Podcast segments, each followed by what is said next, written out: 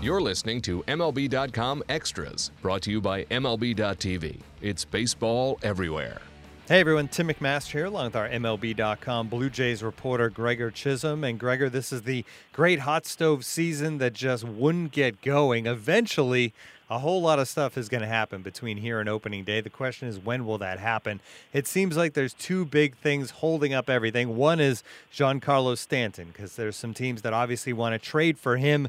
And until he moves, or it's decided that he's not moving, uh, a lot of the other outfielders and, and stuff on that side of the ball are kind of held, well, held in limbo. The other thing is, of course, Shohei Ohtani. And he, the window is supposed to be expected to open on Friday where he'll have three weeks basically to figure out where he wants to go as he comes over from Japan.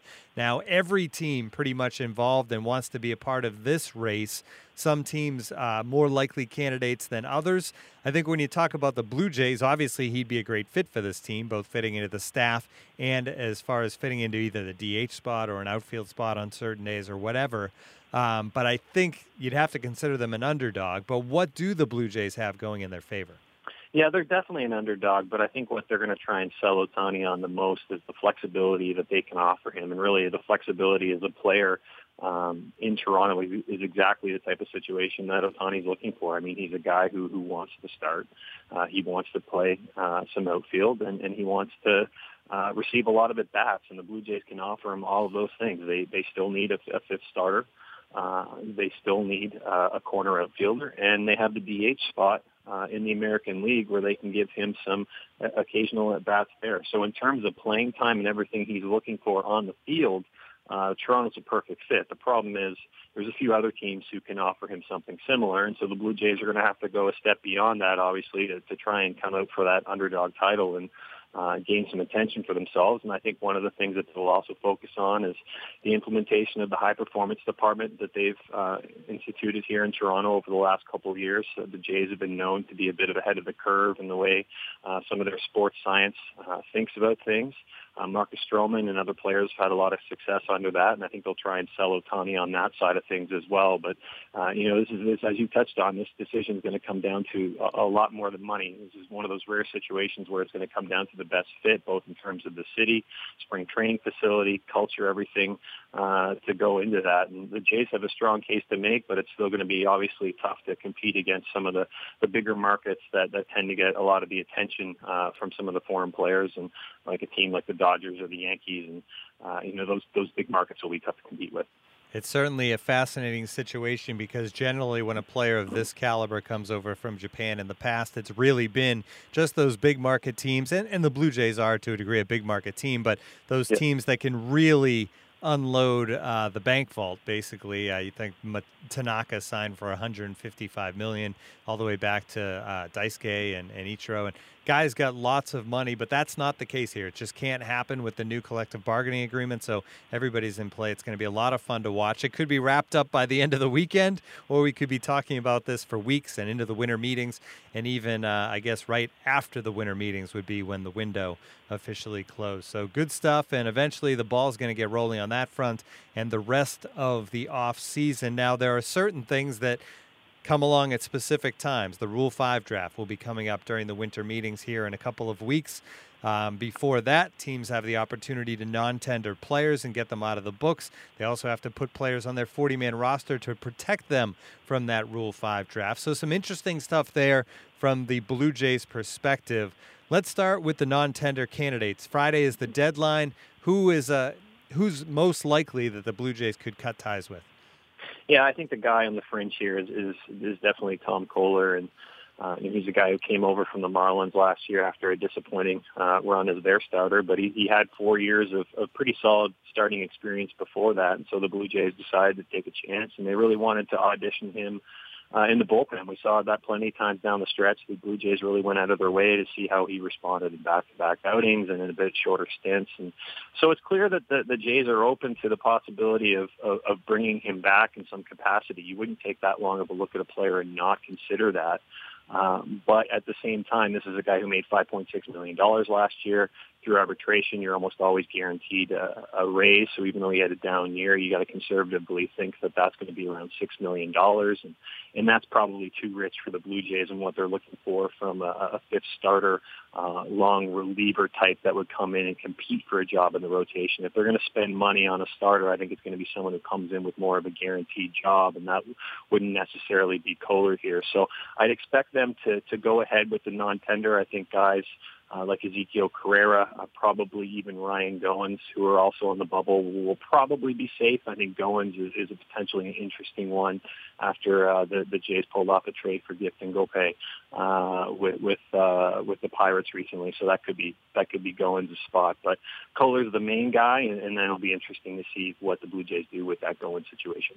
And then, far as far as players that the Blue Jays have not protected by putting them on that 40-man roster, which means they'll be available for other teams to pluck away in that Rule Five draft coming up at their winter meetings. The Blue Jays maybe with more intriguing players than than most teams. Uh, a bunch of pitchers, and we see a lot of times pitchers go in the Rule Five draft because other teams can stash them uh, on that major league roster somewhere in the bullpen. But you got guys like Jordan Romano, Andrew Case, Angel Perdomo and then a name that kind of sticks out because of uh, you know when he was drafted and that kind of stuff is Max Pentecost. Now, that name stands out like a guy teams would want to jump on, but shoulder issues for one thing, right, Gregor? And then the fact that he really hasn't played a lot, he he'd be tough to fit him into your roster as a catcher at the major league level for a full season.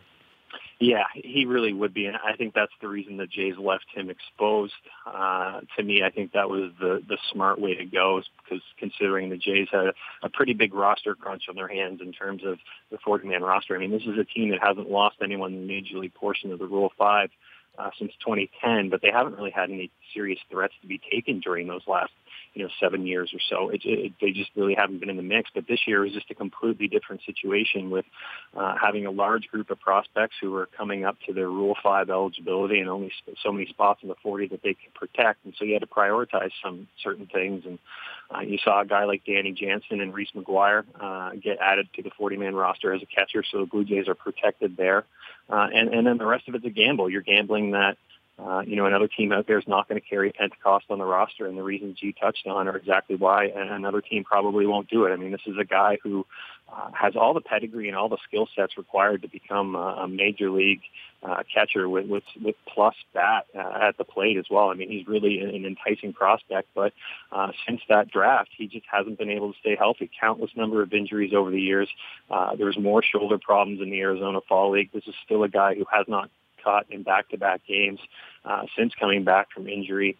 Uh, they've really brought him along slowly, and it's just hard to envision uh, a guy who's never caught above Double A, never caught in back-to-back games as a minor leaguer, uh, being able to to make the jump straight to the major leagues. Uh, that, would, that would be pretty far-fetched to me. So while he was the biggest name, uh, I don't think he's at much of a risk to go. And I think instead the Blue Jays uh, could be at risk of, of lose, losing some promising arms. A guy like Jordan Romano or, or Andrew Case.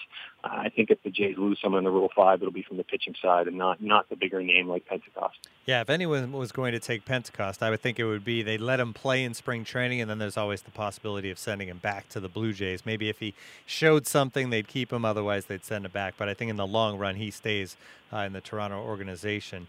Um, the Blue Jays are currently starting up an internal investigation, Gregor, because of um, really a, a, rash of minor league suspensions due to PED usage. Uh, they had six minor leaguers in a week span last week suspended, 13 in the last two years. And what stands out for me to that is they only had 18 from 2005 to 2015. So just a case of the Blue Jays wanting to, to kind of get to the bottom of this and make sure there isn't something going on bigger than, than just these guys randomly testing positive. Yeah, exactly. I mean, when you see the, the sheer number of guys, you know, six in such a short period of time compared to the numbers like you touched on before, uh, I mean, this really, before a couple years ago, this wasn't really a known problem within the, the Blue Jays organization. They really had been able to avoid a lot of the issues on that. But when you see the number of guys in a short period of time happening now, uh, I mean, it's a smart move by the organization because the organization wants to protect itself and and, and clearly something's going on. Uh, you know, whether it could just be guys talking to each other, uh, it could be as simple as that. But you kind of have to uh, take a look at the institution as a whole and see if there's a deficiency somewhere along the way uh, that needs to be cleaned up. And uh, you know, I think that's going to be something that's going to take some time. Uh, the Blue Jays are going to look at that this offseason, and that work's probably going to continue even straight through uh, in, into spring training and early next season as well before they can get a full read on exactly why this is an issue. But uh, you know, certainly the whenever you lose that number of guys uh, to your minor league system, that, that's a big cause for concern, and, and you certainly don't want that number to keep increasing. So uh, it's something that they do need to spend a lot of time looking at. One last thing to touch on with you, Gregor, and that is we knew at some point in the 2018 season the Blue Jays would be honoring uh, Roy Halladay in some way, and they have now announced that it'll be opening day, March 29th. It'll be a pregame ceremony. What exactly can fans expect to see uh, before the opener? Yeah, you know, it's going to be interesting. They're they're going to announce some further details in, in the coming months, but uh, you know, I think the expectation all along uh, was that the Blue Jays should and, and would do something uh, on the first day of, of the regular season. And certainly there's lots of speculation in this city about uh, exactly the timing of, events as to what they're going to do. I think it's only a matter of time before Roy Halladay's number is retired with the Blue Jays. Whether that happens on opening day, we'll, we'll have to see. That's going to have to be something that's done in conjunction with his family. But uh, you know, really, opening day is going to be a perfect opportunity for the Blue Jays to, to have an on-field ceremony. Obviously, a video tribute in, in there as well. Uh, and hopefully they'll bring back some some of his former teammates and coaches as well, and turn it uh, more into kind of a, an overall Blue Jays family experience as well. Because everybody saw how much Roy Halladay meant to the city of Philadelphia. Everybody knows what he means to the city of Toronto and, and really all of Canada, and that will be Canada's opportunity to kind of pay tribute because you know, this is a guy that they were expecting to to welcome uh, into the Hall of Fame and honor him in that regard uh, on field at Rogers Center. The Jays fans never really got a, a chance to say a proper goodbye uh, following that tragic death, uh, you know, earlier this month. Uh, but it's going to be a good opportunity for the Jays to, to kind of honor that memory and, and kind of celebrate his life. And, and whether that's the, the jersey retirement right off the bat, I don't know, uh, but but that's going to happen. I think it's a foregone conclusion at this point that his name will be on that level of excellence and that his number will be up there as well.